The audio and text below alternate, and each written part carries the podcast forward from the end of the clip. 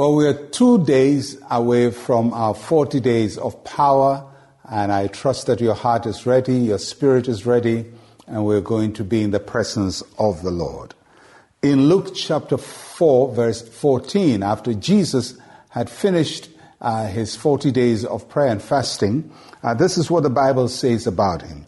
Then Jesus returned in the power of the Spirit to Galilee and news of him went out through all the surrounding region. At the end of 40 days fast, uh, Jesus overcame the temptations of the devil. And right after, the, after that, the scripture says he returned in the power of the Spirit. Fasting and prayer are a means for spiritual empowerment.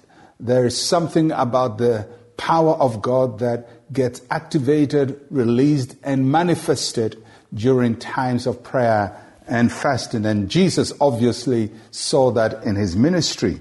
Fasting and, and prayer uh, allows us the time to turn our hearts to God, to be more God minded, to be more spiritually minded, uh, to dedicate more time to prayer. And it helps us to consecrate ourselves to the Lord. And all of these enable the power of God to show forth in our lives.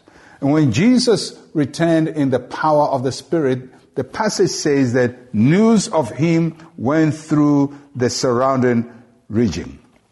It's almost as if the Holy Spirit went ahead of him. So whilst he was away for 40 days in the wilderness, God was working ahead of him. God was spreading news of him. So when he returned, God had already advertised him. You know, when we fast and pray, we say that we are waiting on the Lord. But what, when we are waiting on the Lord, God doesn't wait. Whilst we are waiting on Him, He's working for you.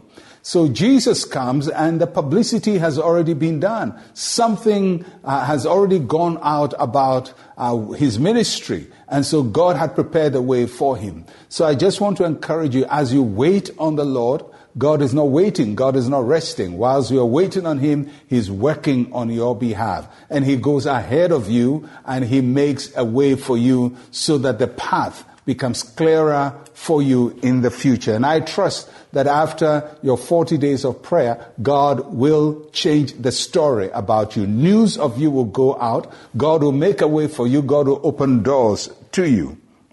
The power of the Holy Spirit anointed the words of Jesus. Before then, he was one of the uh, men who was in the crowd waiting to be baptized by John. Uh, he was just a carpenter. Everybody knew him as a village carpenter from Nazareth Galilee. And here, after this time, this village carpenter was now a phenomenal preacher. And he's now doing things that carpenters don't do. And it was because of the power of the Holy Spirit. And I pray that you will return in the power of the Spirit and that you will come out different after these 40 days of prayer and fasting. In these 40 days of power, God will empower you. God will go ahead of you and He will make a way for you. And God will change the news about you. I don't know what news has gone out that is not right in God's will, but God will give a new story. He'll make a new story about you. The news will change. The story of victory will be announced for you in these 40 days of power. Get ready. It's two more days and we all stand. I'm Pastor Mensa Otabil. Shalom, peace, and life to you.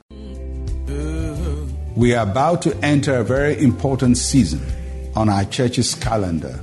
It's our season of consecration, of prayer, and of fasting. We call it 40 days of power. It starts from the 25th of June and ends on the 3rd of August. We trust God that in these 40 days of power, the heavens will be open over our lives and we will enjoy heaven on earth. Join us and let's have a great spiritual moment. Lord, we pray for power.